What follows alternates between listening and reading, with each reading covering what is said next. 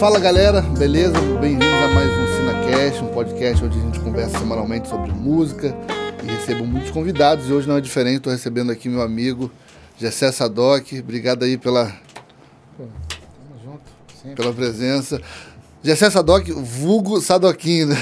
Opa, é. Pra quem não sabe, o pai do, do Jessé também leva o mesmo nome. Isso é, já foi desde moleque, né? O negócio de Sadoquinho, antes talvez de você é, tocar. Quem deu meu apelido foi minha avó. Ah, é? é? Caramba. Ela, ela, meu pai diz que ela escolheu o nome, meu nome. Ah, é? É, minha avó materna. Sim. Né? Mas você não, não tem filho nem Júnior não, não, no nome? Não, porque pois meu é. pai ficou... Ficou com pena de ficar o nome grande. Na época que ele trabalhava, assim, tinha que assinar muito papel. Ele, aí ele disse que, pô, se o cara tiver o nome grande, vai ser um saco. Ele, ele me falou isso. E não dá problema em coisa de S R C, porque vocês gravaram muito dá, junto ainda, né? Dá, dá muito problema. Cachê que cai pra dá um, pra problema, outro. É. Uma hora, assim, ó, quando a gente vê, a gente fala, ó, tem um negócio aqui e tal, mano. Pô, me devolve esse dinheiro aí que não é teu, não. Pô, se liga aí.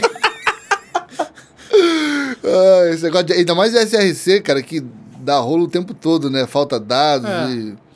Não, o cara chega, a gente trabalha em algum lugar que o cara que já trabalhou o outro também, aí às vezes vem...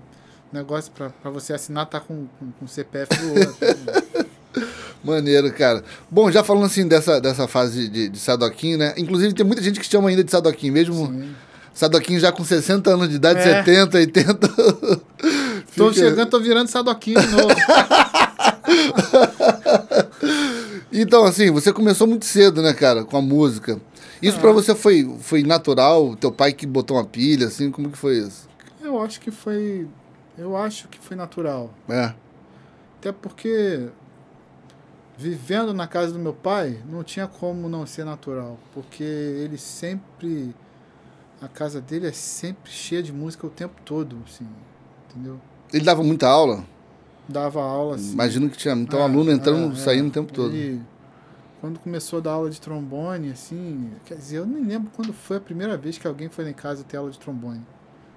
Mas os primeiros caras que, que foram, assim, que eu tenho mais ou menos lembrança, eu era molequinho, cinco, seis anos de idade. Caramba. Então, quando eu já estava assim com nove, dez anos, tinha vinte pessoas dentro de casa, mas aí minha mãe, uma, aí teve uma hora que o sofá quebrou, aí minha mãe falou, olha, não dá mais. Aí meu pai foi para a igreja, aí levou o pessoal para a igreja. Aí começou a ter quarenta pessoas na Caramba, igreja, assim, toda cara, semana. Que né? legal. E por que você não foi pro trombone?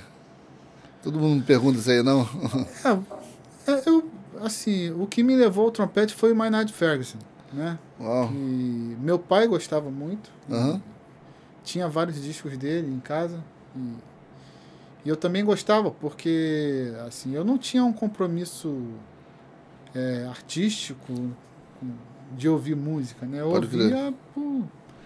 Então, assim, o Maynard Ferguson sempre foi aquele cara que teve aquele repertório mais comercial, que Verdade, tocava chama a música atenção, do né? sucesso do momento, né? Eu me lembro que tanto quando eu ouvia ele, quando eu via o Earth and the Fire no rádio, aquilo me chamava a atenção. Eu falava assim, pô, isso aí é, é diferente, é legal. Mas o, o som do Maynard também tocava na, na rádio? Não, não. Ah, entendi. Eu via em casa, né? Entendi. Só que como era o, aquela roupagem pop que ele botava... Pode crer. Pop rock e tal. Uhum. Primeira versão que eu ouvi num disco da, da Guerra nas Estrelas era dele, do tema da Guerra nas Estrelas. Ele tem um arranjo para isso, para ah, é, uma, uma espécie de big band, assim, Pode mas ser. num groove disco, assim, super, super moderno na época. Pô, que maneiro, cara. É, eu gostava de ouvir essas coisas. Quando o papai botava isso na vitrola, eu ficava lá, pô, curtindo, caramba, maneiro. Né? E quando você decidiu, assim, é o trompete que eu, que eu quero e tudo Não, mais? Pois é, esse negócio do Maynard Ferguson, é... Eu estava na cidade com meu pai, fui, pra, fui lá para o Vila Lobos, para a escola de música. Eu me lembro que eu tinha onze anos, tinha entrado no ginásio, né? Que hoje é o sexto ano. Uhum. É, mas eu estava tendo aula de teoria já desde os oito anos de idade, no, lá no Vila Lobos. Uhum. E papai tinha o hábito de, quando acabava a aula e a gente voltava junto para casa... É, gostava de parar em algumas das lojas de disco que tinham no centro. E eu, assim, estando com ele, acompanhando, ficava lá, garimpando o disco também, né? Não conhecia nada, praticamente. Aí apareceu um disco do Maynard Ferguson, aí eu fui mostrar pra ele, que era coisa de garoto, mostrar pro pai. É, ah, você... pô, aqui... E você nem conhecia ainda, né? Não, até conhecia, já... mas eu não... Eu, eu gostava do Maynard ah, Ferguson. Ah, sim, entendi. Mas... Mas foi mais aquela coisa de mostrar, né? Entendi. E, uhum. E ele sempre foi um, um cara que... Que teve esse lado, assim, de... de, de quando via uma atitude... de mim, assim, de me, entre... me integrar musicalmente, eles sempre davam feedback, né? Então, eu, pô, vamos comprar, não sei o quê. Maneiro. Aí, quando chegamos em casa, ele botou o disco na, na, na vitrola. E aí era aquele disco Hollywood, que tem o, o tema do... Que era o tema do... Era prefixo do, do programa Video Show, antigamente, na, na televisão. E, cara, eu fiquei, assim... É...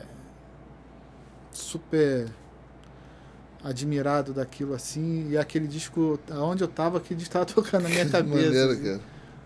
Aí eu acho que nem foi propriamente pelo trompete, foi mais pela música em si, assim, que era uma coisa que eu me identificava. Mas o trompete era, era, o, era o dono do disco, né? Então, aí eu, eu fui pelo caminho do... Ah, o nome principal do disco é o trompetista, então acho que eu vou tocar trompete. Pode ser, cara. Aí, e papai, ele ficou, ele ficou animado com a ideia. Aí começou a viabilizar as coisas, assim, arranjar um trompete. Toquei, arranjou um trompete da igreja para começar. Maneiro.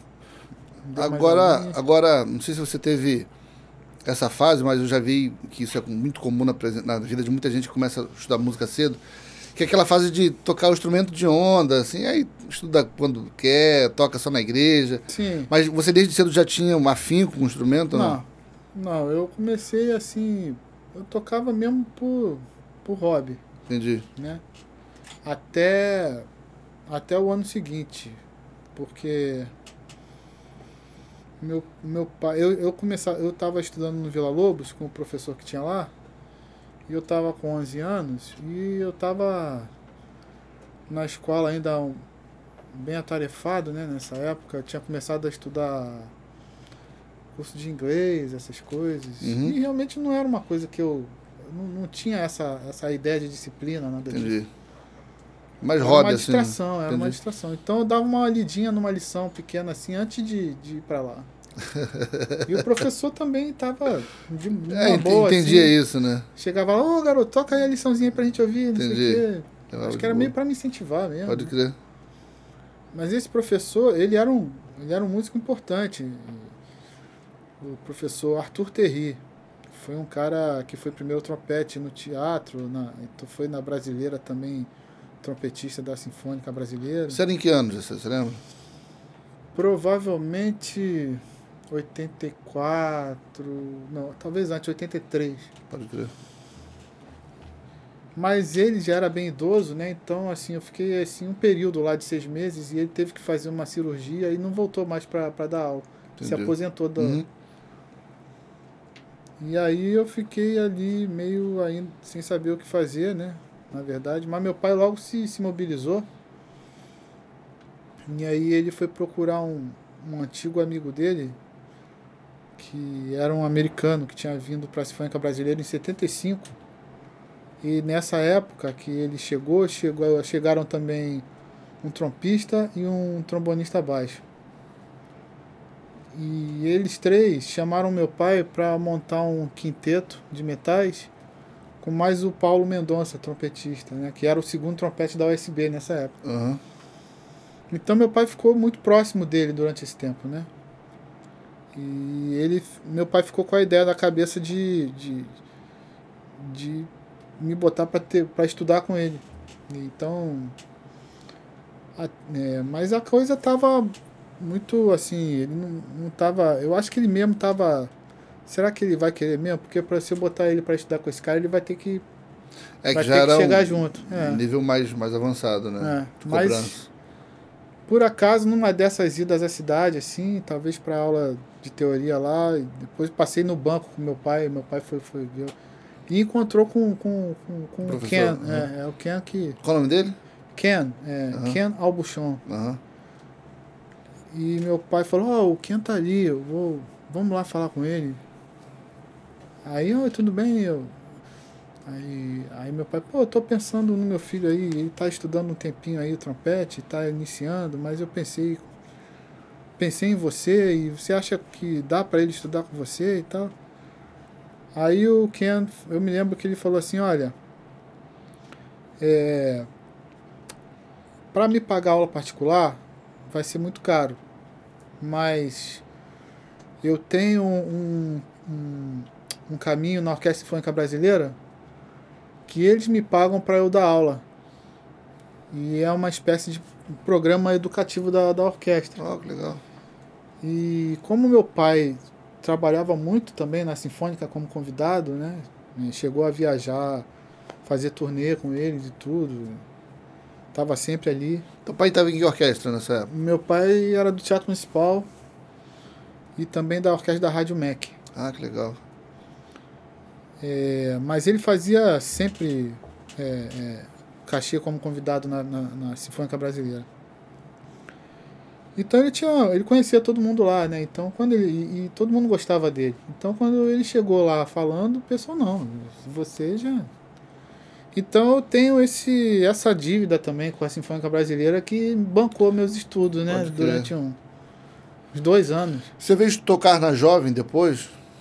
Sim, ah, quando jovem. Eu fiz doze anos, que quando eu comecei a estudar com o Albuchon, né, com uhum. Ken, é, em uns dois, três meses eu já fiz um progresso maior. E eu já estava lendo bem música, né, porque eu já estava treinado já no Vila Lobos, assim, Valeu. Com a coisa da leitura. É, comecei a fazer parte de uma orquestra é, amadora, que era uma orquestra que tinha a formação assim, de sinfônica, mas era, era pequena, mas, mas ela fazia basicamente um repertório assim, de, de, de ópera, tinha um coral e alguns solistas, e a gente, a gente tocava aqueles trechos de óperas, assim, né, a, maior, a maioria da, do repertório assim, mais conhecido, alguma coisa meio, meio popular, assim, essa coisa de jazz sinfônico. Ah, né? Sim. Mas logo depois é, apareceu a oportunidade para eu fazer um cachê como convidado na, na Orquestra Sinfônica Juvenil do Teatro Municipal, que, que depois se transformou na Orquestra Jovem do Rio de Janeiro. E aí eu fiquei super animado, né? Cheguei lá na Sala Cine Meirelles, ensaio já uma orquestra maior, já com uma certa estrutura. E fiquei animado. E o, o maestro também, né? Meu, assim, já conhecia meu pai e tal, e me viu tocando, achou que eu tinha condição de de, de, de, de estar ali como alguém para montar, seguir no naipe ali, não como o primeiro, não tinha condição de. Entendi. Mais um terceiro, um segundo. Então o cara. Aí eu fui ficando lá, entendeu?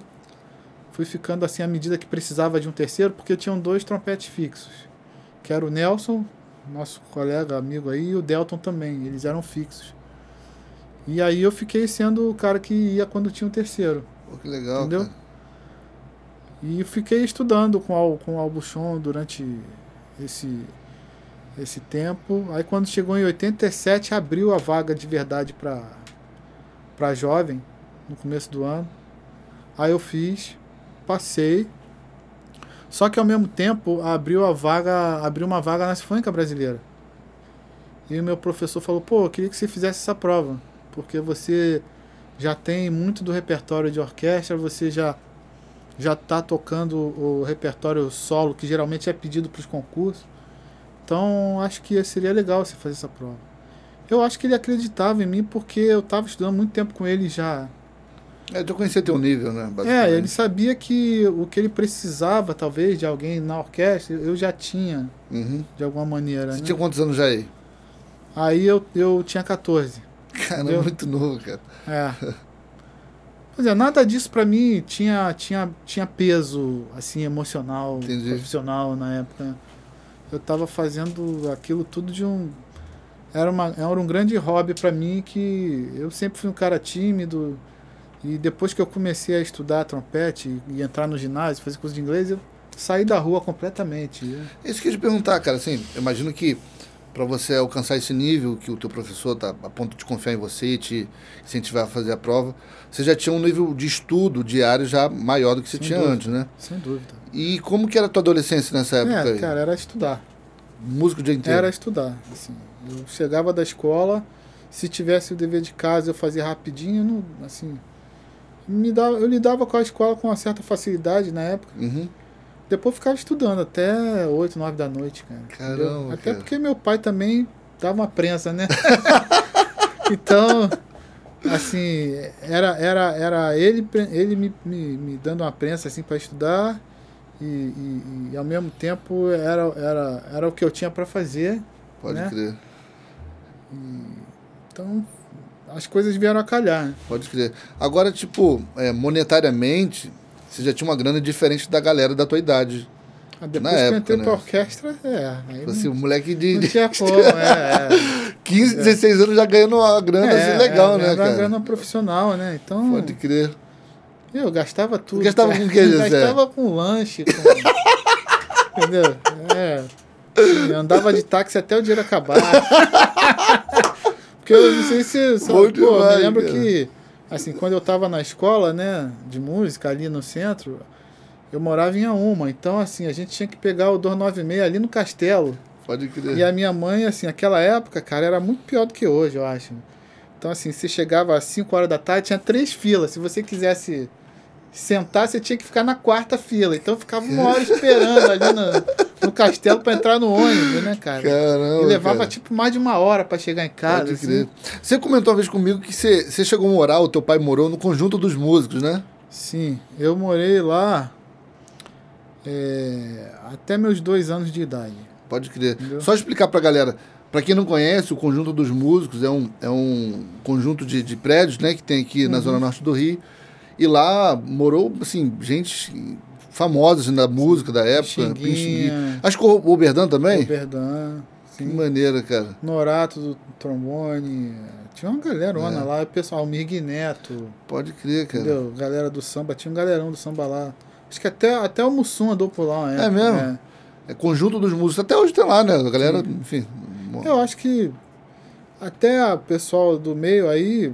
Quem não morava lá, ia lá, porque eu acho que eu, depois que eu fui ver o que, que era o condomínio, uhum. e tem uma área grande lá atrás do condomínio, é que, que tem uma área social, e o pessoal, no final de semana, fazia a roda de samba, né, essas Caramba. coisas, então tava todo mundo lá sempre, né. Pode crer, pode crer. E é. depois você foi morar em, em Auma ainda, só que em outro lugar? É, a gente, é, eu morei em Vicente Carvalho, depois, dois anos, e aí a gente voltou pra Auma, assim, bem próximo ao Conjunto dos Músicos. Pode crer. Entendeu? Você até agora, assim, falou do, do teu ingresso na música profissional, mais propriamente dito na, na música clássica, né? Música de orquestra e tudo mais. Mas como foi teu ingresso na música, vamos dizer, popular, né? Que teu pai também, ele caminhava Sim. nas duas vertentes. É. Como foi esse teu ingresso? Bom, até, até eu realmente ter um trabalho profissional, eu só lidava com, com a linguagem de música popular tocando na igreja. É, de uma forma realmente intuitiva, assim, não, não tinha aquela, aquela, aquele estudo dirigido para isso, né, assim, eu tocava pela intuição mesmo, mas é aquela coisa, né, meu pai, assim, eu ouvia Maynard Ferguson, Freddie Hubbard, Miles Davis, Lee Morgan, é, tudo isso eu ouvia dentro de casa, então aquilo construiu uma, uma certa livraria para mim, né. E não que eu, que eu tivesse... Eu, eu, eu era muito, muito ilimitado ainda, improvisando, assim, principalmente. Mas eu, eu, eu, eu acho que eu tinha uma certa facilidade para a linguagem, em termos de interpretação, Sim. né? Já de, porque eu estava acostumado a ouvir aquilo. Tinha uma referência sonora já, é. né? De... Então, assim... E também, cara, assim, uma coisa que para mim foi fantástico, né? De, Desde cedo, é, eu, eu acompanhei meu pai na medida do possível nos trabalhos que ele participava. Então, eu vi muitas gravações, muitas sessões de gravação com o time dele, que ele trabalhava, né? Que era o Hamilton, Formiga, entendeu? Não me lembro a primeira vez que eu vi o Bidinho numa gravação, assim. Pode crer. Entendeu? Eles estavam sempre... O Barreto, né? O pessoal que tocava com o Alberto Carlos na época. Então, aquilo... era, era, o, era onde eu estava sempre, entendeu? Pode dizer, aquilo você tinha contato um ambiente, com aquilo, é, é. Você tinha contato com aquilo o tempo todo também, sim, né? Você lembra com, com quantos anos você tinha, quando você começou a gravar com essa galera mais, mais popular? Eu, gra- assim? eu gravar demorou um pouco. Mas fazer show, então? Olha, o primeiro trabalho, o primeiro trabalho que pintou, assim, legal, foi meu pai que me indicou. Era um negócio pro... Na época era o Prêmio Sharp, hoje em dia é o Prêmio da Música. Uhum. Antigamente a Sharp, ela, ela bancava essa premiação, né? E a, o, um arregimentador ligou lá pra casa pra... chamar o meu pai para contratar ele para fazer o trabalho, participar como músico. Eles tinham montado uma big band e acrescentado alguns instrumentos de orquestra, assim. Não tinha corda, mas tinha percussão sinfônica. Entendi. Eles tinham colocado três teclados para ter uma coisa de cordas e tal. E, mas eu já estava com, aí eu já estava com dezenove anos. Pode crer.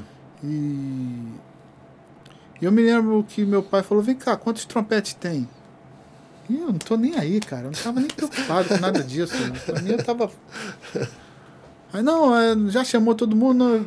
Aí parece que o cara falou, não. Ele falou, ó, se, se precisar, meu filho pode fazer, tal. Aí meu pai disse que... que ele, meu pai depois chegou pra mim e falou, ó, vai ter um trabalho aí pra gente fazer, não sei o quê. Aí... Aí mesmo, eu falei, mas vem cá, o cara me conhece? Aí, eu, aí, aí meu pai, não, eu falei com ele que se precisasse, ele falou, não, você falou, já tá. É, você falou, já um tá. Peso, né, ali. É, então eu fui, e, poxa, assim, pra minha, pra minha, pro meu pleno conforto, é todo mundo que eu via, sempre quando eu tava junto, porque tava o Bidinho, tava o Formiga, era o Newton, o Rodrigues, os outros três trompetes, e eu sentei lá no quarto, feliz da vida de estar junto com esses caras, o Maciel Trombone, meu pai, Roberto Marques. Caramba, que legal. Entendeu? Que massa, aí, cara. Primeira vez que eu vi o Marcelo Martins, ah, o Zé é? Canuto, foi a primeira vez. Que maneiro, cara. Aí tava o Biju, o Zé Carlos Bigorna e o Aurino. Aurino. Pô, te massa isso. Eu acho que era o Aurino, cara. Que massa. É, sim. Pô, cara, eu me lembro que aí a base tinha o Jamil Joanes, tava o Bala. Nó. Entendeu? E Zé Carlos na guitarra, entendeu? O Ricardo Leão tava tocando teclado, eu não me lembro do, de quem era. Cara, eu só me lembro que o maestro era o Chiquinho de Moraes, cara. Entendeu? Aí o estúdio ah, era o estúdio do, do, do Menescal aqui na Barra. Uh-huh. Ele tinha um estúdio ali perto de onde é a Parmi. E eu cheguei lá, eu era o garoto dos caras, eu era o mascote da parada, pode né? Ver. Eles já me conheciam há muito tempo. Ô, oh, garoto, pô, legal. É, já tinha até um carinho. Com certeza. Você, né? Uma coisa meio familiar, é. Assim. Que maneiro isso. Então, cara, mas quando entrou, quando o Chiquinho baixou a mão e o som começou a rolar, eu falei, cara, o que, que é isso que tá acontecendo? Primeiro ensaio assim, eu falei, que isso? Almingo tava fazendo percussão. Caramba, Jessé, que maneiro. Aí quando começou aquela big band suando assim, eu falei, cara, eu não tô acreditando que eu tô aqui. Não tinha aquele negócio de parar de tocar só pra ficar... Não, não, não, assim, pô, eu, eu, eu, eu sempre fui assim, um cara... de uma certa forma, na hora de tocar, eu, eu sabia me, me, me disfarçar, né? Entendeu? Que dentro, como ali eu conhecia todo faz. Mundo... É, pode crer. É, eu tava à vontade. Eu sabia que, eu sabia que a parte de quarto não ia, eu ia é. me, me garantir, né? Pode crer. Poxa, que maneiro, né? É, foi uma experiência incrível, assim. Isso. Assim, agora, é, mais uma vez, a gente falou sobre a música clássica, agora a música popular, né? Seu ingresso. Mas também você teve uma, uma grande... É, Parte, parte do seu tempo você teve uma criação dentro da igreja, né? Com a música da igreja. Certeza, o, o que isso representou para você, representa para você até hoje? Cara, a igreja, assim, é a minha raiz, né, cara? Eu penso que eu não me entendo por gente sem, sem a minha raiz cristã, né? É. Porque meu pai é filho de pastor, cara. Meu pai é filho de pastor missionário, entendeu? É... Meus avós maternos também sempre foram super envolvidos com o trabalho da igreja. O teu avô também era envolvido com música? O pai do teu pai? Ele tocava clarinete. Pode numa crer. Época, em alguma banda que eu, eu não... Ele não... Infelizmente, eu não, não, não conversei muito com ele sobre isso. Mas quando ele chegou aqui no, em São Cristóvão, ele, ele mexeu com a banda de música? Não, não. não. É teu ele, pai que, que é, era... Ele, ele era diácono da igreja, uhum. Chegou a trabalhar na tesouraria da igreja, né? Mas, mas nunca envolvido com música. Mas ele tinha um... Por gostar muito de música, ele tinha um... ele tinha um carinho pelo meu pai, assim, muito grande, né? Admirava muito meu pai nesse sentido. Teu pai começou cedo também, assim, profissionalmente? Papai, ele entrou no bombeiro com dezesseis anos. Então, muito novo também, né? É. Caramba. E, e a história dele é, é bem interessante, porque ele tocava só na igreja. Mas papai sempre foi um cara, assim, que... muito aplicado, cara. Muito, sabe, uma disciplina para estudar, hum. um negócio assim. E é um dos grandes nomes do trombone, isso, no Brasil, né? É, é um cara também que, que marcou a história, ele, né? Ele fez várias coisas importantes, relevantes, assim. Primeiro, primeiro disco de concerto de trombone com orquestra ele gravou, ele que gravou é, uma peça feita para ele, para um compositor Caramba. brasileiro. E assim, era ruim ser filho dele nesse ponto, porque ele era um cara que estudava, se ele estava em casa, ele estava estudando pra caramba, e eu não ouvia meu pai errar, cara. É mesmo? Entendeu? Caramba.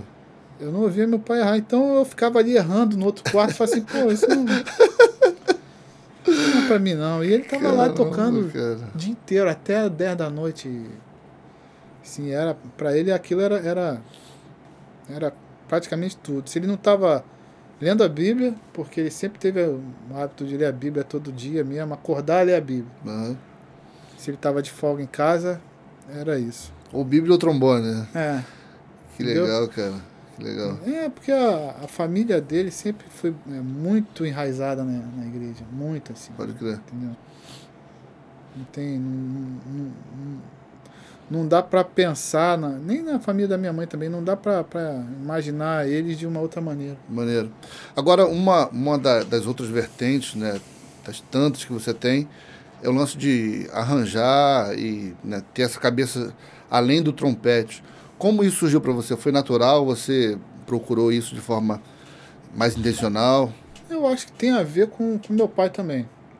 Porque quando eu tava com oito anos... ele montou uma orquestra na igreja, entendeu? E a banda estava meio que desmontando na época, assim.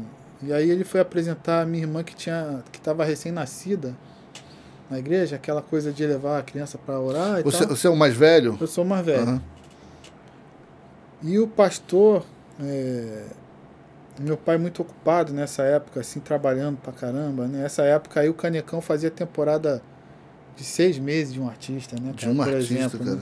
Né? É tipo quinta, sexta, sábado, domingo. É, tipo é então assim, gente... músico não, é não parava você, de trabalhar. Você fala isso, parece utopia pra gente é, hoje, parece é outra, piada. É outra cara. História, é outra coisa, né? Caramba. E, cara, a cidade tinha, assim, o centro da cidade, todos aqueles teatros tinham show de música, né? Então, Uau, assim, fora os bares da Zona Sul, né? Que o pessoal que tocava jazz, tava... Pode crer. A cena estava então, bem aquecida. Era muito quente, né? Era muito quente. Então, assim, meu pai ia, ia pouco na igreja nessa época. Mas aí o pastor aproveitou ele no púlpito lá, né? Aí falou, pô, queria aproveitar aqui o ensejo e perguntar se o nosso irmão Jessé não quer, não quer montar uma orquestra aqui pra gente. De cara, você tá vendo todo mundo. Eu nem vi, só fiquei sabendo depois, né? Eu só me lembro que nesse dia, assim, quando eu, porque a gente ficava na escola dominical e era do lado de fora. Uhum. Num, num, numa casa que tinha do lado de fora. Aí quando eu saí pra ir, eu me lembro de ver aquela galera atrás do meu pai, assim, tipo os colegas dele dali e tal. Pode crer. Pô, vamos fazer, não sei o quê. Já como tivesse é, valendo já. Aí, cara, é... aí ele começou a escrever em casa. O quê? O... Arranjo. Ah, arranjo, entendi. Entendeu?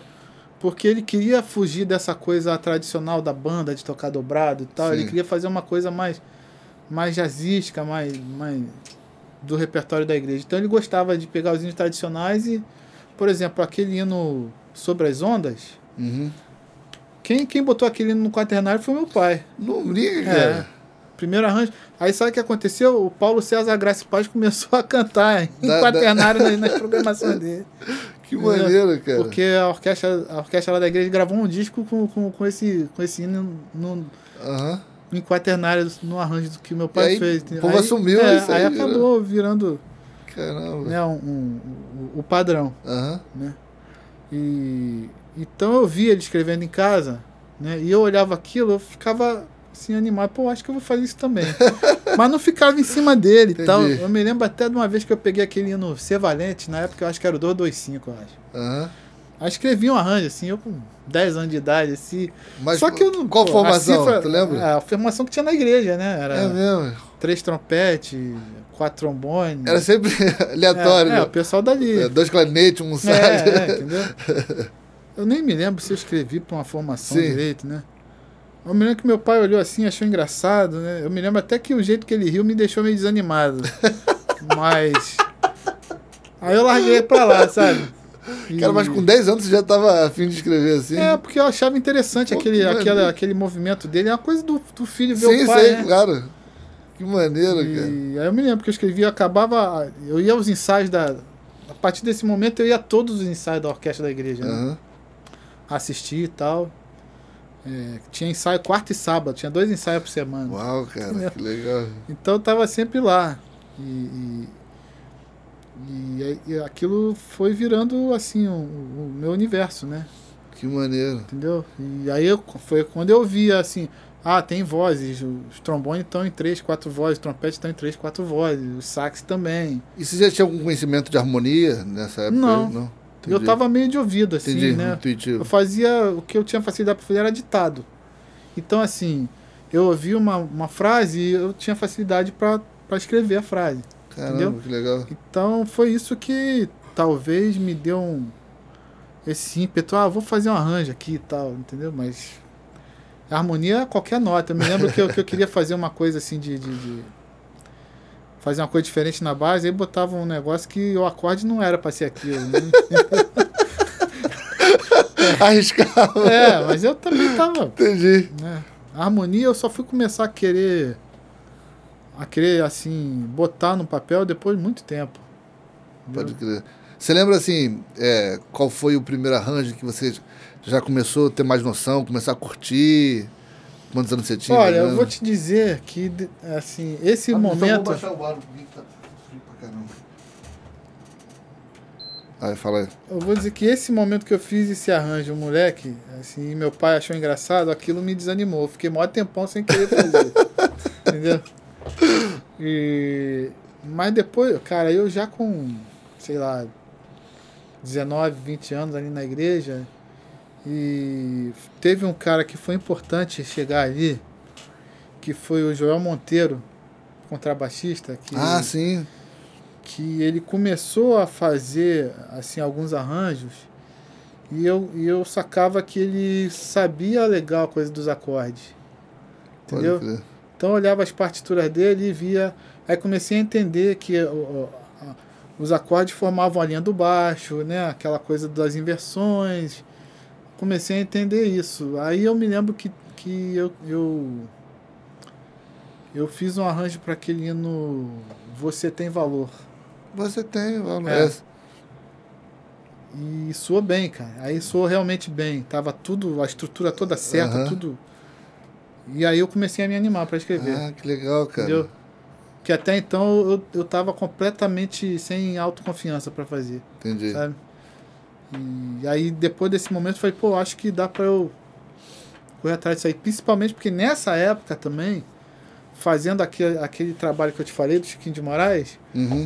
eu ouvindo aquele som da Big Band, aí eu fiquei olhando todas as partituras, assim, para ver, ah, que legal, ver o que, que ele fazia de harmonia, né? Como que é que maneiro. Ele distribuía as vozes, né? Eu que fiquei maneiro. Sacando todas as músicas, assim. Que legal, cara. E, e aí eu guardei aquele, aquilo para mim. Né? Pode crer.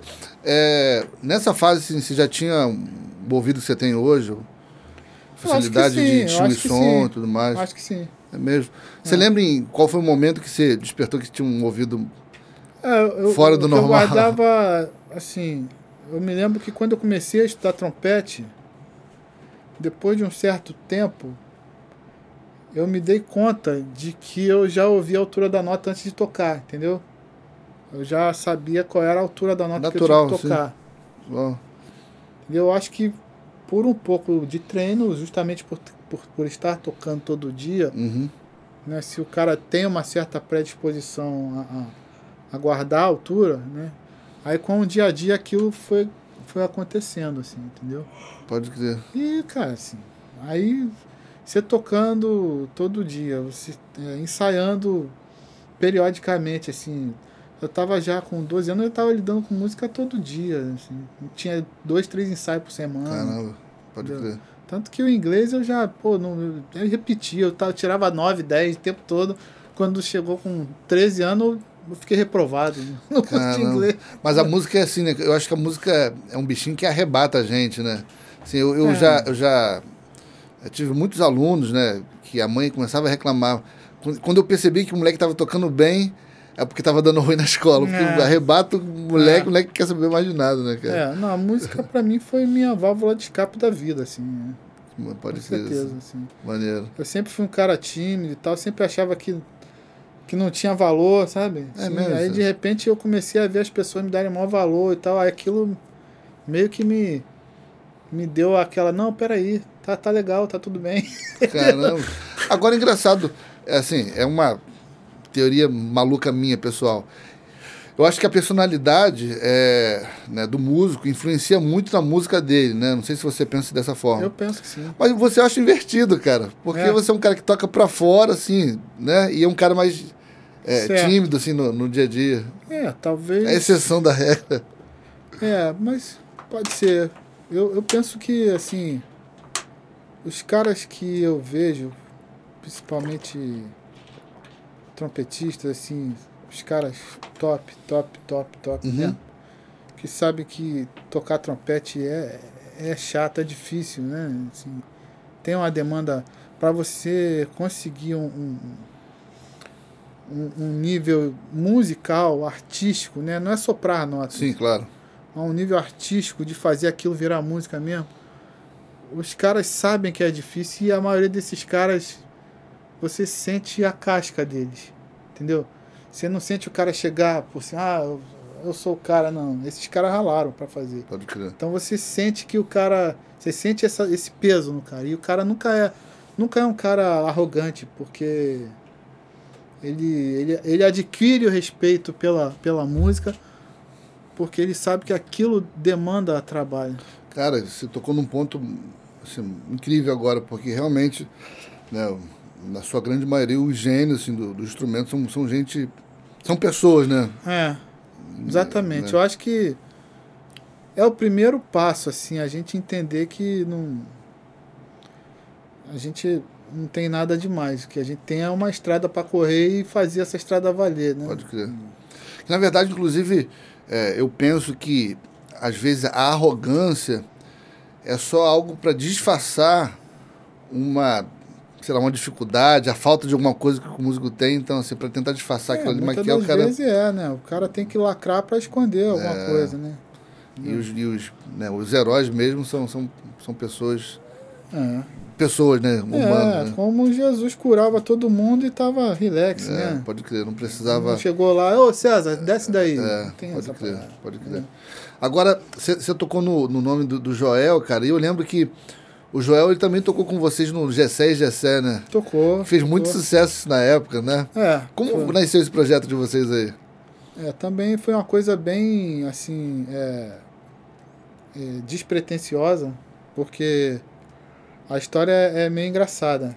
Porque meu pai, nessa época, estava é, dirigindo um coral e uma orquestra lá na igreja, né? É, o pastor tinha pedido para ele...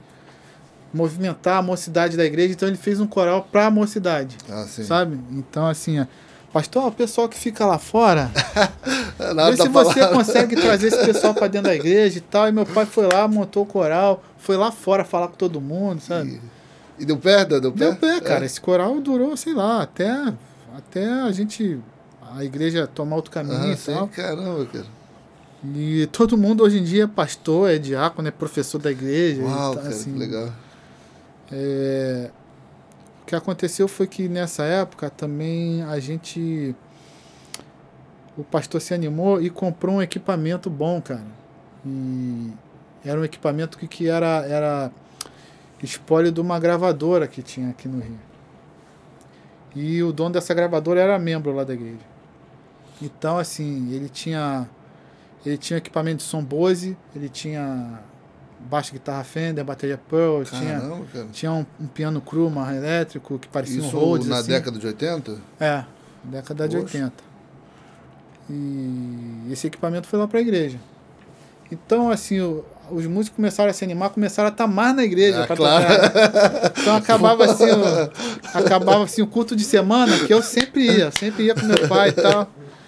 Aí o pessoal queria ficar tocando, entendeu? Ah, vamos tocar, tá, acabava o culto em tocar dois, três hinos. Assim. Até que um, um, um parente meu, né, parente meu da minha mãe, meu pai, assim, ele tinha um, ele, ele, ele participava de um trabalho que era da Adonep. Uhum. Aí ele, ele virou pro meu pai um dia depois do curso e falou assim, pô, vocês não se animam de ir com esse grupo tocar na, nos nossos eventos não e tal? E aí a gente começou a tocar nos eventos dele. Era, era o Custódio? Não, era na, lá, o Custódio ele era de Niterói, né? Ah, sim. Então a gente tinha, a gente via no, aqui na Pá do Rio. Entendi. Entendeu? Que é o meu primo, o Gerson, ele, ele, ele cuidava aqui da parte do Rio. Uhum. Então a gente estava sempre lá é, participando dos eventos. E nisso, voltando à questão do coral, meu pai se animou de gravar um disco com o coral da igreja. Entendeu? E aí ele levou para um estúdio. E quando chegou no, no negócio da prensagem, Ele, ele resolveu fazer um acerto com o próprio estúdio que tinha um esquema para prensar o disco. Só que não deu certo. E aí o pessoal do estúdio falou, ó, Jessé, o negócio não deu certo. É, se você quiser, eu te dou a hora do estúdio para você fazer algum trabalho seu e tal. Aí meu pai, ah, quer saber, eu vou trazer a galera lá da igreja e vou gravar um negócio aqui. E assim, meu pai sempre despretensioso com essas coisas, nunca pensou em, em ganhar dinheiro, né? Nunca foi um cara ligado nessa coisa de não, eu vou fazer disso um trabalho pra, tá. Aí a gente foi pra, pra, pra, pro, pro estúdio gravar aquelas coisas que a gente tocava na igreja assim no final do culto, né? Ah, que legal, cara. Entendeu? Aquilo era o que a gente fazia no final do culto. Aí vocês gravaram já com a galera que tocava com vocês na igreja? Na então? igreja. Era a mesma banda? Ah, mesma galera, entendeu? A pianista era a filha do pastor. Caramba, é, cara. Sim. E aquilo saiu e... Um, nosso, um amigo nosso, infelizmente falecido já, ele, ele, ele ouviu, né, que aquela coisa o pessoal começou a mostrar na igreja, né? Era uma novidade, né? É, assim, todo mundo era amigo ali, então, uhum, assim, aquela coisa que acabava o culto, hoje em dia não dá mais, né? Mas a gente ficava lá fora conversando, claro, e tal. É, aí botava uma fita num carro de um, né? Aí um Pode ficava querer. ouvindo. Uhum. Aí o cara, pô, eu quero... Pô. Aí um, um, um amigo nosso falou, pô, eu quero... Eu quero fazer um trabalho disso aí. Aí o cara foi, saiu, saiu falando com, com, com C P A D, com Rádio Melodia. Aí chegou lá em casa, olha, é, eu falei com a C P A D, a C P A D quer comprar disco para distribuir, e a Melodia vai tocar, e não sei o quê. Aí foi tudo acontecendo, assim, entendeu? Maneiro, aí de repente cara. a gente faz, ia tocar em três igrejas toda semana. Entendeu? Estourado. É, assim. Que maneiro. E, e, Era, era nessa pegada, assim. Pô, que legal, entendeu, cara? Isso chegou a tocar na rádio na época, assim? Tocava. É mesmo, é, cara? Tocava na Melodia direto. Que legal. O Doce Espírito, né? Uhum. O Doce, que é o Doce Presença, uhum, tocava muito. E o Jesus Virá também tocava muito. E tem gravação disso na internet, assim? Eu acho que tem. É? Eu acho que tem. Vou Eu já procurar. vi. Maneiro. Eu já vi. Eu acho que algum amigo do meu pai botou no YouTube. Maneiro. Tem arranjo teu lá também? Ou só do teu pai? Arranjo?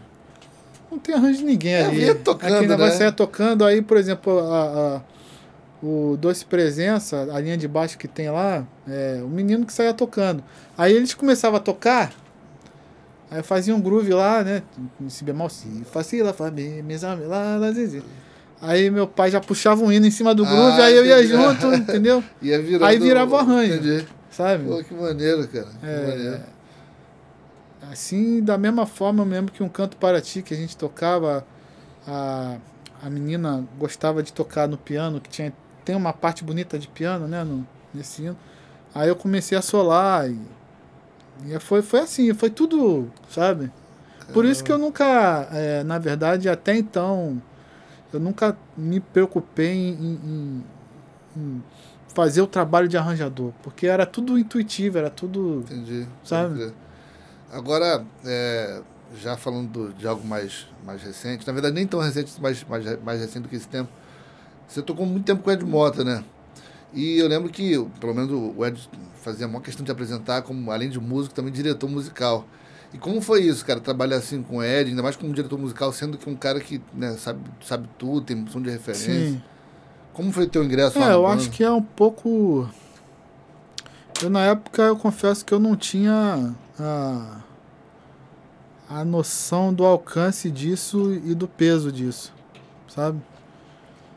Primeiro porque aquela coisa, eu sempre fui um cara tímido, eu sempre tocava mais pra mim do que pra... pros outros, assim, pra quem tava ouvindo, né? Crer. Então, um cara que é um irmão que sempre, desde a primeira vez que, que, que eu encontrei, foi um cara que me abraçou, assim, foi o João Castilho, né? Legal, cara. E a gente... Foi ele se... que te levou pra banda do Ed? Ou não? Foi, foi, foi. E a gente tava tocando com a Sandra de Sá, e ele já tinha tocado com o Ed Motta antes. Então, o Ed Motta, é... voltou dos Estados Unidos, tinha ficado um tempo lá, e chamou o João para ser diretor musical da banda, entendeu? E ele queria um naipe. Uhum. Aí o João veio conversar comigo uma vez: vem cá, será que você fica afim de tocar, trabalhar? Eu falei, bom, pode ser, eu não sei, eu, eu gosto do trabalho daqui da Sandra e tal, tô, tô feliz aqui também, mas vamos ver. E... E aí o que aconteceu foi que o João um dia me ligou, falou assim, aqui, vem, vem aqui em casa, é, tô querendo, acho que o João sabia que eu era tímido, né? Vem aqui em casa, vamos tocar um pouco aqui, não sei o que. Quando eu cheguei, o Ed tava lá, entendeu? Ah, eu não sabia dessa história, cara. É. Aí, pô, vamos tocar, não sei o que, toca um lance aí, aí tava aquela coisa. Aí o, aí o Ed, pô, tô com as músicas aqui, eram os arranjos do Serginho. Depois que eu fui ver os arranjos do Serginho Trombone. Os queridos? É. Uhum. Que era do disco ao vivo. Ah, sim. Aí... Sim. Mas eu não sabia também. Uhum. Eu tava lendo. Sim. Aí ficou aquele papo. Aí João botou lá um churrasco, não sei o quê, sabe? Uhum. É.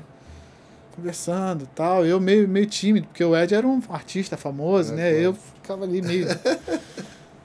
E depois do... do, do... de uma semana, assim, o, o João me ligou e falou, falou, cara, o Ed, pô, quer, quer muito que você participe da banda, cara. Vê aí, cara, não sei o quê. Aí, como o João era um cara que eu tinha, sempre tenho, né, tinha um maior respeito por ele, falei, não, cara, tá bom, eu tô nessa, vamos nessa. E, e a coisa se desenvolveu. Por que que aconteceu? Quando, quando eu entrei na banda, essa turnê, era pro lançamento do disco Manual Prático, uhum. O primeiro. Já tinha, né? Gravado? Já Já estava gravado, uhum. Né? É.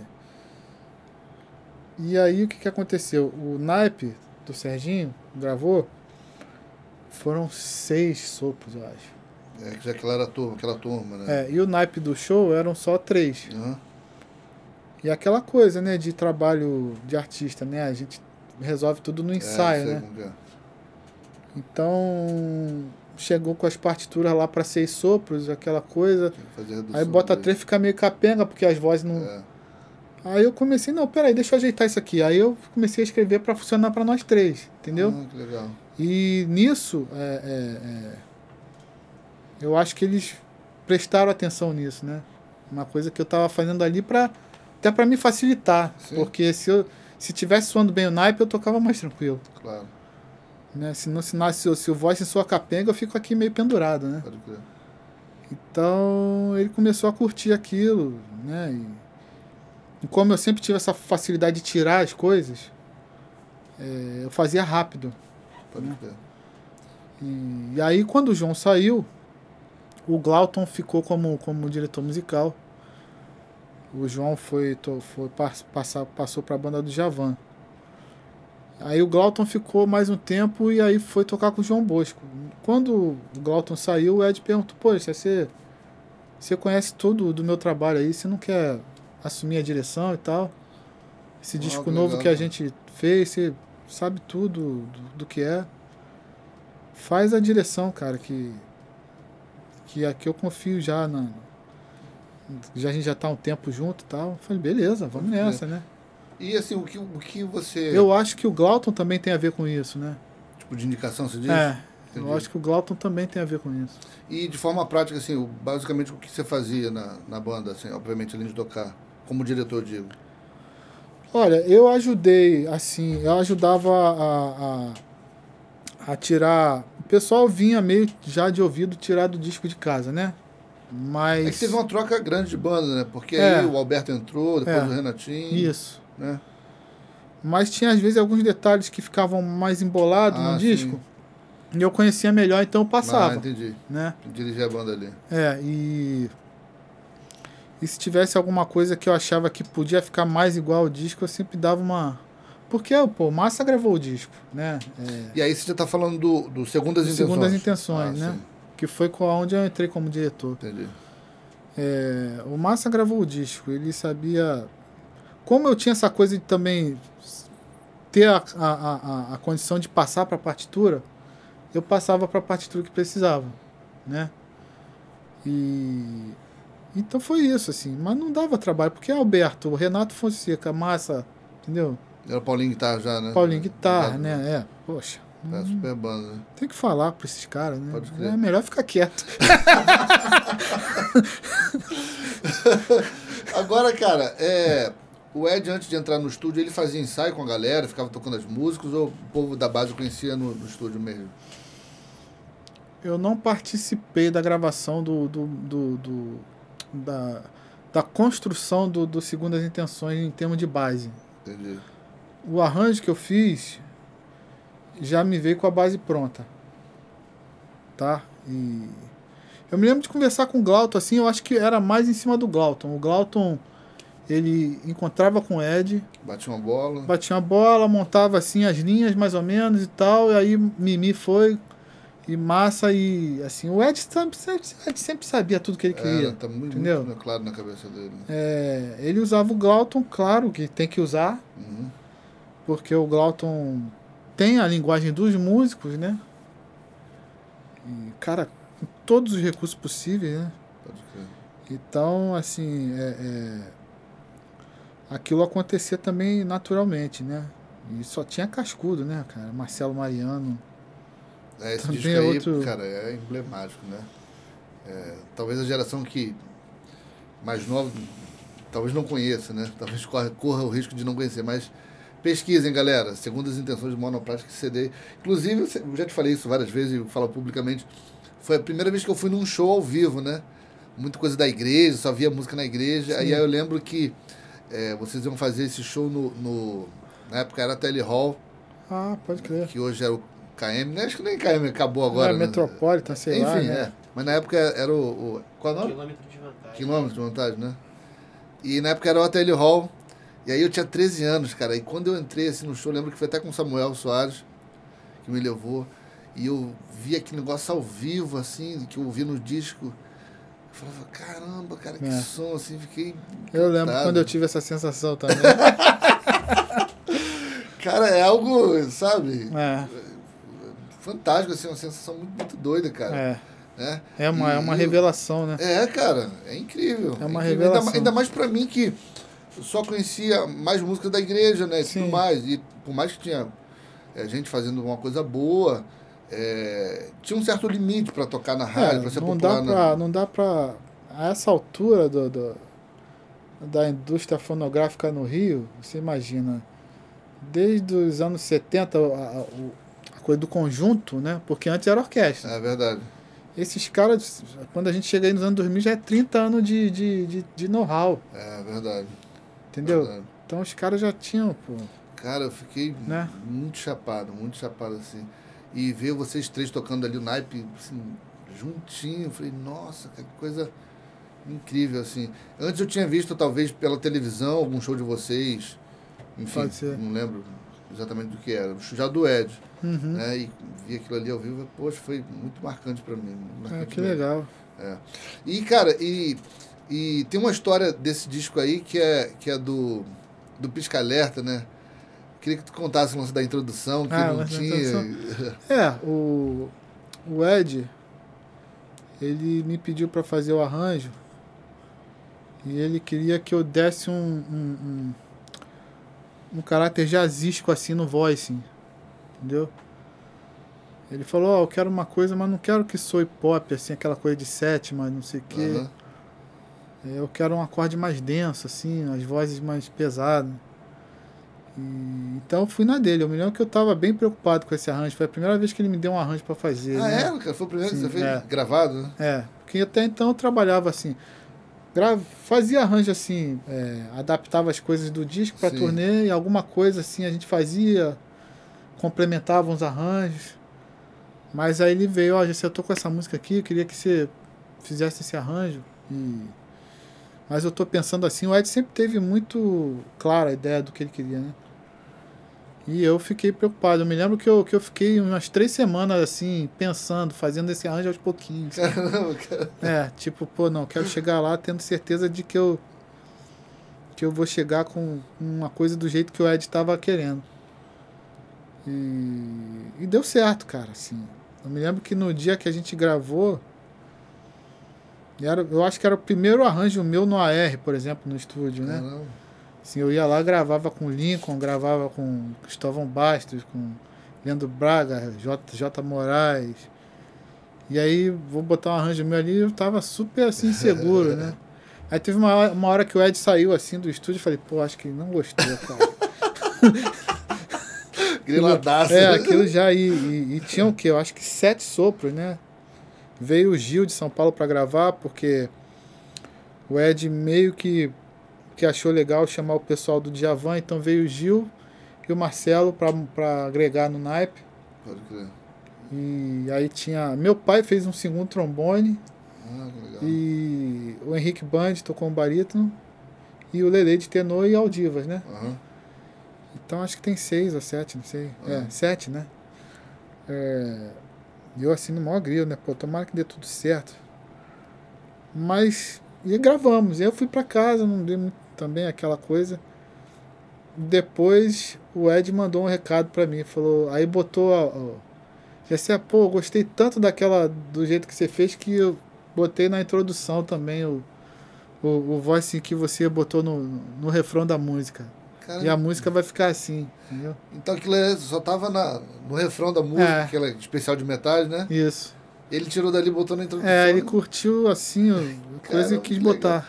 Cara, tu nunca ia imaginar assim, porque realmente hum. aquilo tá tão estruturado que parece algo feito pra soar é. sozinho mesmo, né, cara? É, nem eu tinha essa ideia na época, cara. Caramba, assim. Que incrível, cara. Depois que eu me dei conta de que aquilo poderia ser um, um, um momento do naipe também, por si só, né? Pode crer. Entendeu? Pô, ficou bonito pra caramba aquele ali. Que bom que deu é, certo. Certo pra caramba. Pode crer. E depois disso, de, de, de tantos gigs que você fez, né? Você fez também uma das últimas turnês com, com o Djavan. Sim. E teve audição lá, foi indicação? Como que foi? É, essa coisa do, do Djavan também foi uma coisa meio inesperada, porque, assim, me ligaram da Biscoito Fino pra gravar um disco da Martinalha. Aham. Uhum. Você pode estar aqui dia tal, tal hora? Eu falei, posso. E, e que engraçado que a gente... Sabe, sabe esse dia quando foi? A gente foi ensaiar um dos primeiros ensaios da Atlântica lá no negócio da percussão lá do Marçal. Lá no centro. Cara. É. Foi, eu recebi é um, o telefonema ali chegando num daqueles ensaios. Caramba, eu lembro. E... Só que alguém falou alguma coisa e eu não entendi, cara. Eu não entendi que... E eu me lembro que no dia da gravação...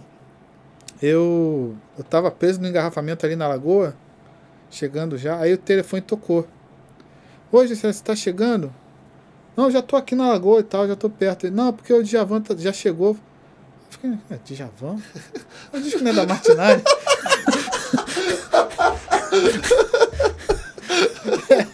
Tem a ver uma coisa com a outra.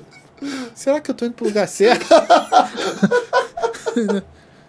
Aí muito eu bom. Cheguei lá, realmente, tava o Djavan com o Max. O Max tava lá pra ajudar ele.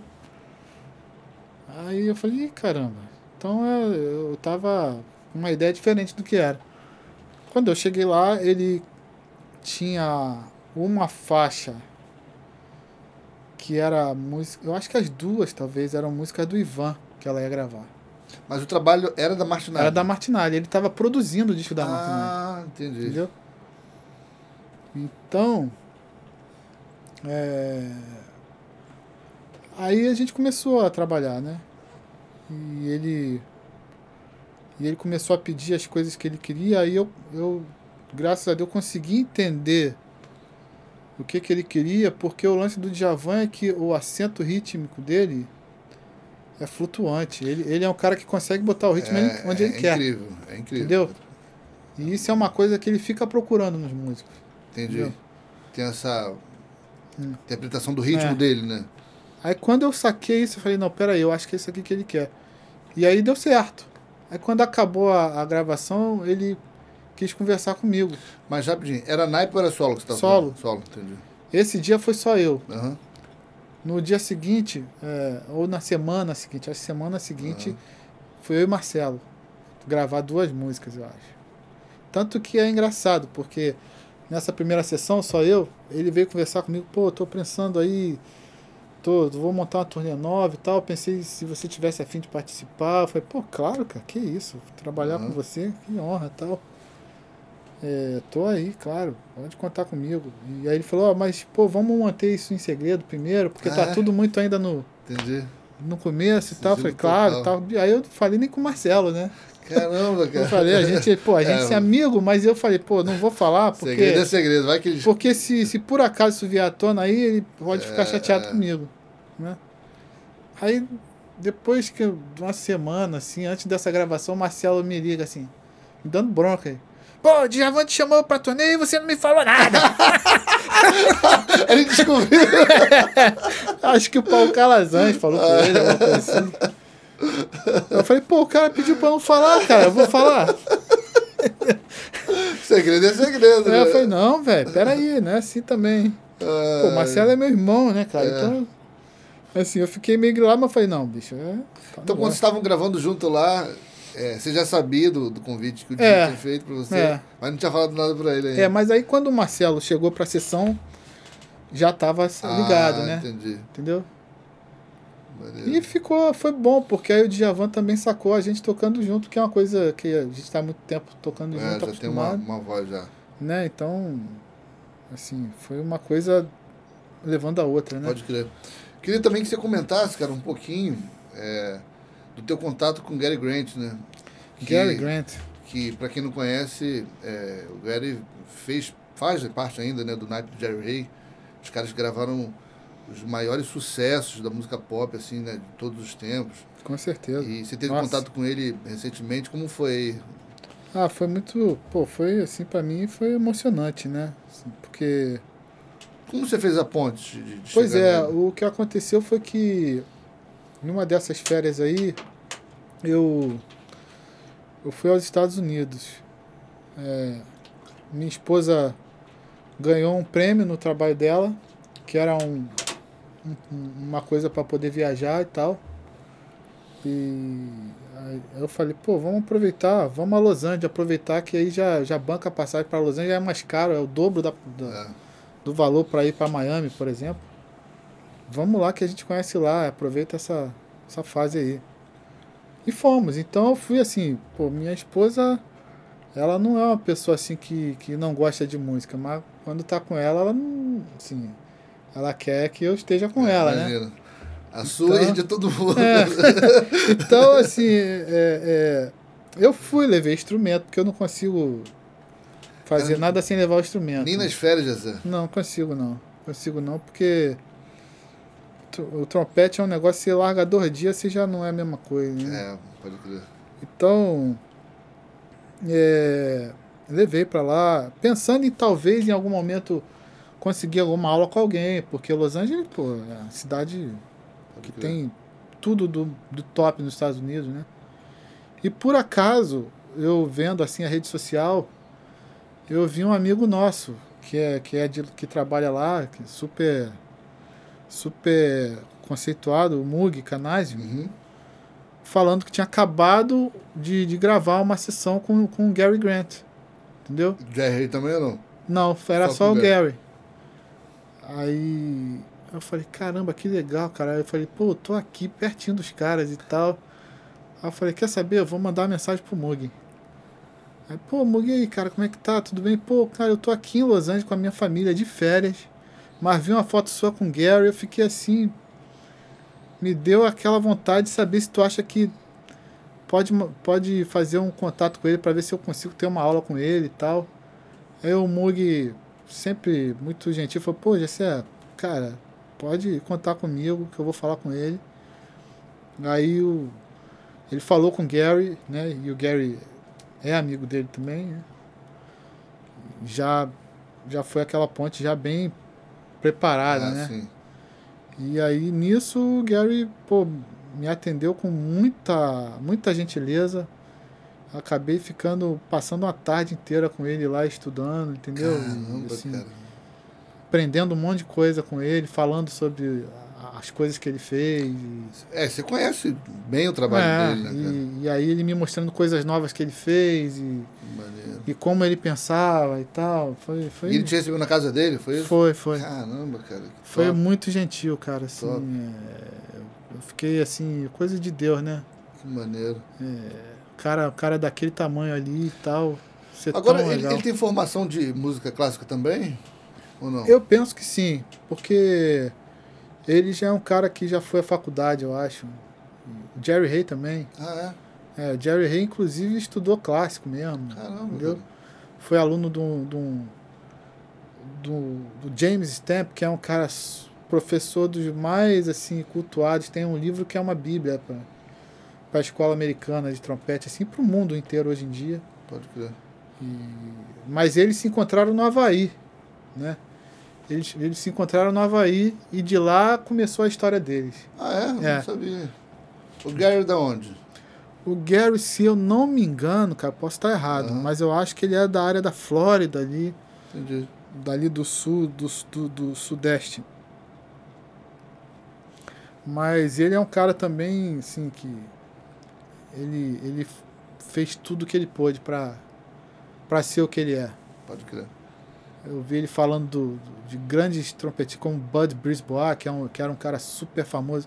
Ele virou um, um pupilo desse cara, assim, onde o cara ia tocar ele estava e, e tinha aula com o cara. Então... Agora, você falou do, do Gary estar tá perto de alguém assim. Teve alguém que é, você colou muito em alguma fase da tua vida, um trompetista? Com certeza, Quem com é? certeza. Bom, é, de cara, assim... Bom, teve várias pessoas. Por exemplo, o meu professor era um cara que, que, eu, que foi meu espelho durante toda a época que eu pude conviver com ele, né? Depois o Formiga, que foi um cara que sempre foi um, um, um segundo pai para mim, assim. Ah, não, isso é legal. E, e eu via ele trabalhar, eu via aquele cara sempre... sempre eficiente, sempre dando conta de tudo que ele tinha que fazer. Primeira vez que eu vi ele tocando píccolo no Teatro Municipal, eu me lembro que nunca tinha ouvido aquilo, assim, um troço difícil que ele tocou. Uhum.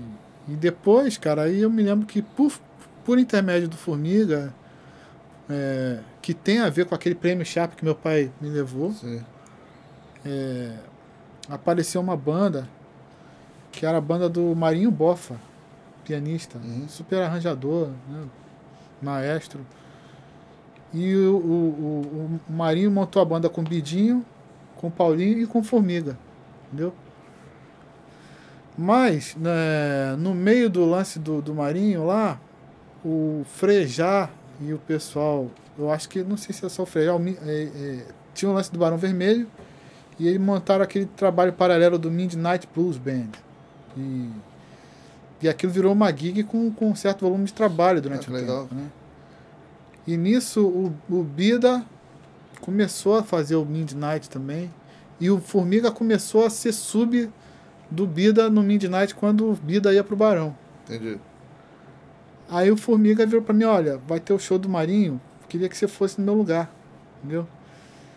E aí eu cheguei lá, já tinha encontrado o Paulinho Trompete... ocasionalmente, mas eu cheguei para sentar do lado do Paulinho para tocar nesse, nesse trabalho, uhum. né? E, e aí foi um, foi também uma dessas revelações, é assim, mesmo, de, porque eu, eu era um cara que ele já tinha a linguagem mais moderna, né? Mais voltada porque eu estava mais voltado. Sim. E, e a facilidade dele, essa coisa de ouvido, de ouvir uma vez e, e, e já tá pronto, né? Eu fiquei olhando aquilo e eu comecei a colar no jeito dele tocar, né? É, lembra muito bem. E, né? e, E, e ele sentiu essa conexão também. Aí ele começou a me chamar para ir tocar com ele, entendeu? Te padrinhou também, assim. É, aí é onde eu tava, onde ele ia tocar, eu ia tocar, ele me chamava para dar canja. Mas aí daqui Deus. a pouco ele montou um naipe, aí pediu para eu participar, eu, né, o Altair, a gente foi pro Free Jazz tocar com ele, aí depois ele me chamou para fazer os trabalhos com ele na Globo. Caramba, fui, legal, fui até cara. Paris com ele para fazer trabalho, entendeu? Cara que foi um paizão também para mim nesse sentido aí, e para mim, toquei com ele na, numa banda que se chamava Rio Salsa durante quase dois anos, para mim foi a maior escola de naipe da minha vida. Assim, é mesmo? Né? Quem era a galera que tocava? Era o Bidu, trombone, e o Henrique Band de sax, e o Paulinho e eu, entendeu? E quando ele entrou ali, cara, assim, eu vi aquele som tão perfeito, assim, tão medido, tudo tão calculado pra tocar, né? Ele nem era um cara metódico, não era um cara de, de escola, ele era um cara que aprendeu aquilo e ficou muito tempo em Nova York, viu muita gente tocar lá, e ele aprendeu a tocar daquele jeito, assim, naipe, né, cara? Pode crer. Ele tinha toda aquela estrada com o Serginho Trombone, ah, Bida também, Márcio Montaúi. Então, assim, poxa, aquilo ali foi um... Foi um momento que dividiu, assim, o meu caminho também. Pode crer. Você andou também algum tempo perto, assim, como você andou perto do, do Paulinho, do Márcio? Não tive tanta oportunidade, porque o Márcio, nessa época... Ele estava muito com o trabalho solo dele. Uhum. Ele não estava mais muito voltado para para naipe, né? Até o pessoal, eu, eu lembro que o pessoal sentia a falta dele. O pessoal queria que ele participasse mais. Mas ele estava muito envolvido com o trabalho dele solo. Eu encontrava de vez em quando com ele, assim, nos shows que ele fazia. E ele acabava me chamando para dar canja, porque uhum. sempre era muito carinhoso. Que ele, ele é amigo do meu pai da escola de música. O Márcio ah, Montaúi. Eu não sabia que ele tinha andado. Eles eram da também. mesma turma de, de teoria na escola de música. Caramba, eu não sabia, entendeu? Cara. É. Tanto que uma vez a gente montou uma jam session na igreja e ele foi lá amarradão. Não briga, cara. Tocou trompete, aí foi, tocou piano. Caramba, entendeu? Cara. Aí a gente saiu pra comer com o pastor e tal. Ele tava lá, oh, legal pra caramba, assim. Dando... Tipo, como se estivesse em casa, assim, sabe? Pode crer, que maneiro. E eu todo, todo com medo, porque eu não tinha tanta intimidade com ele, né? Mas... mas... Ele, ele, ele morou fora, estudou fora, não tem um negócio desse? Eu acho que ele estudou um tempo na Berkeley, né? Pode crer.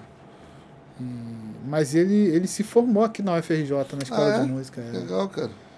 Parte de tocar... Tocou Haydn, essas coisas, concerto pra trompete. Uau, ele cara. fez aqui é tudo mesmo, isso, não sabia, né? Não. Durante o, o período dele escolar, ele tem toda essa bagagem. Uau, tinha, cara. né? Uhum. É. Pode crer. Agora, o, você também esbarrou com o Wynton, não foi? É. Eu lembro que você tinha comentado uma história que ele te viu tocando moleque, não tem? Ah, depois? Sim, é. Isso aí é um, também um outro acidente super feliz da minha vida, assim. Porque eu, como eu te falei, com doze anos eu comecei a estudar com esse meu professor americano, Albuchon. Que foi assim, é um, é um amigão, a gente ainda às vezes troca mensagem, assim, ele tá morando nos Estados Unidos e tem um carinho muito grande por ele. E, e aí ele, o Wynton veio tocar no Free Jazz. Aqui, que ano? Acho que oitenta e seis. Uhum. Uma das primeiras vezes que ele veio, se não a primeira. No Brasil. É. E... Depois que ele, ficou, que ele tocou no Free Jazz, ele fez uma temporada no Jazz Mania.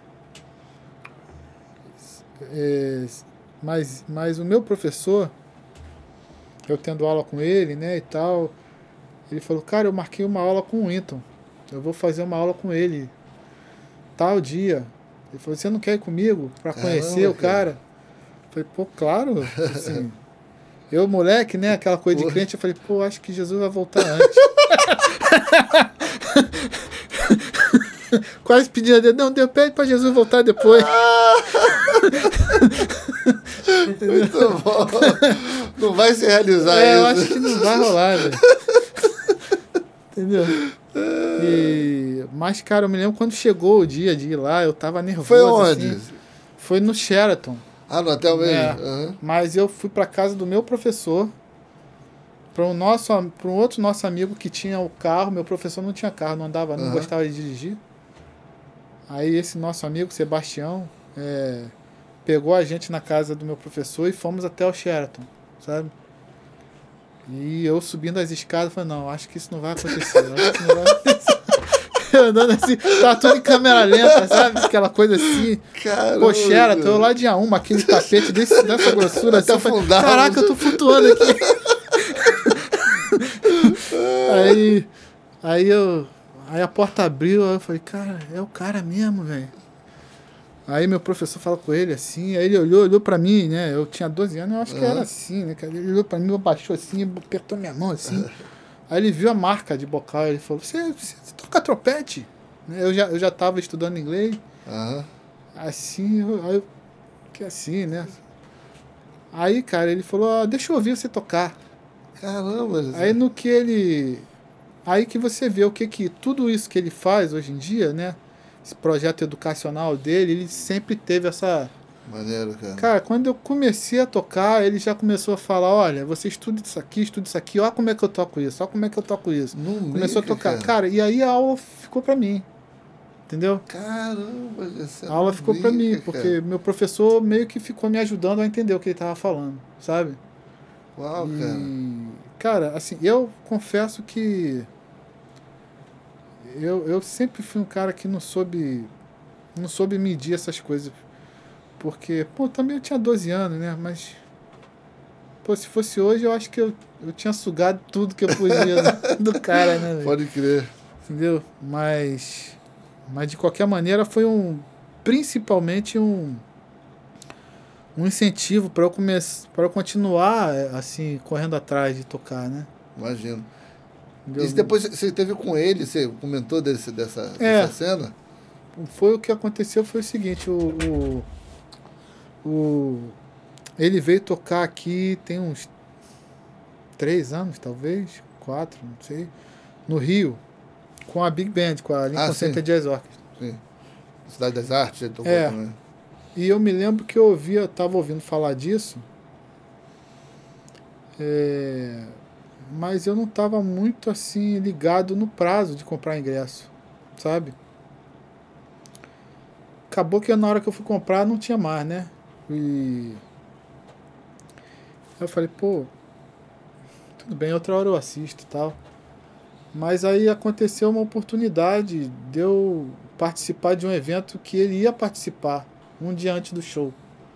Assim, só de, só de, de, de um evento de, de jantar e tal. E o Marcos Vale foi convidado, que é um mexe aí que eu tenho uma honra de trabalhar com ele, né? Uhum. E aí a Patrícia, esposa dele, me ligou e falou, vem cá, Jessé, tem um... Tô com... Eu tô aqui pra falar uma coisa pra você, não sei se você vai gostar, mas... Vê aí se você fica afim.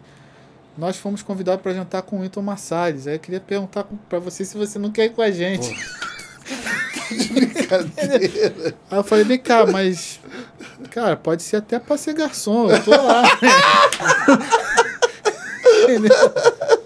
Qual é a roupa que eu preciso vestir de, de garçom?